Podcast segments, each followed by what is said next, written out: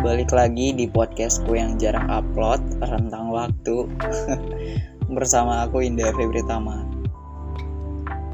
Di kesempatan kali ini aku mau cerita sedikit.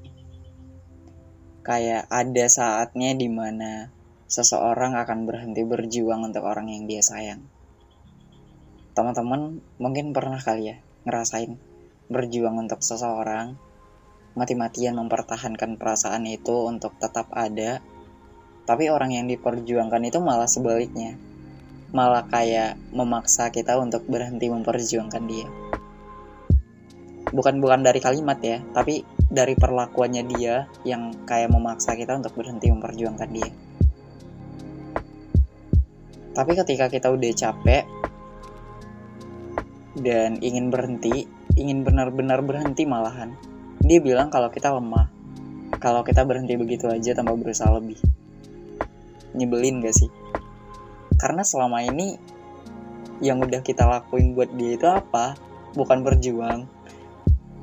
Jadi perjuangan selama ini apa dong artinya? Ngejemput dia segala macem. Dan bla bla bla perhatian yang kita berikan. Apa dong itu gitu Iya kadang memang ada yang gitu kan Mereka meminta dan menagih untuk dimengerti Tapi tidak pernah mau mengerti mereka menuntut untuk kita berjuang lebih keras, tapi perjuangan itu tidak mereka hargai. Siapa juga sih yang gak capek berjuang sendirian? Dan kita mungkin juga udah sama-sama tahu kalau dalam hal apa pun itu kata saling itu adalah yang terbaik. Semisal saling mengerti, saling berjuang, saling memperjuangkan dan saling-saling yang lainnya. Ya gak sih? Ya kalau menurutku ya begitu. Kamu boleh kok tidak setuju denganku. Oke lanjut. Dan ada banyak juga yang masih kuat bertahan kok. Meski tidak diacuhkan nih. Masih ada juga yang berjuang keras pada yang tidak membalasnya. Banyak malahan. Karena mungkin ya mereka percaya kali sekeras apa pun batu akan pecah juga pada waktunya. Tapi ada juga kok yang nyerah. Iya gitulah, kadang kan kita tidak tahu seperti apa yang sedang dipikirkan oleh seseorang kita hanya bisa menyaksikan layaknya menonton film. Kita hanya bisa nonton nih. Kita tidak bisa mengubah alur cerita film tersebut. Karena filmnya udah tayang ya nggak sih? Dan kita juga bukan sutradaranya. Jadi ya kita nggak bisa mengubah alur ceritanya. Dan kita cuma bisa nonton.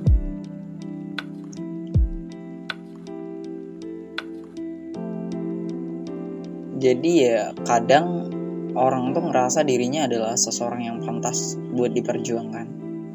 Tapi sama sekali tidak pernah merasa ada yang memperjuangkan. Pernah ketemu yang kayak gini gak sih? Padahal di lain sisi nih ada seseorang yang udah mati-matian berjuang buat dia. Tapi dia masih ngerasa kayak, kenapa sih gak ada yang pernah bisa ngertiin aku? Kenapa sih gak ada yang pernah mau berjuang untuk aku gitu? Dih, selama ini orang yang kamu yang ngertiin kamu kamu cuekin. Dan gak kamu anggap keberadaan dia. Dan sekarang kamu malah kayak menjadi korban.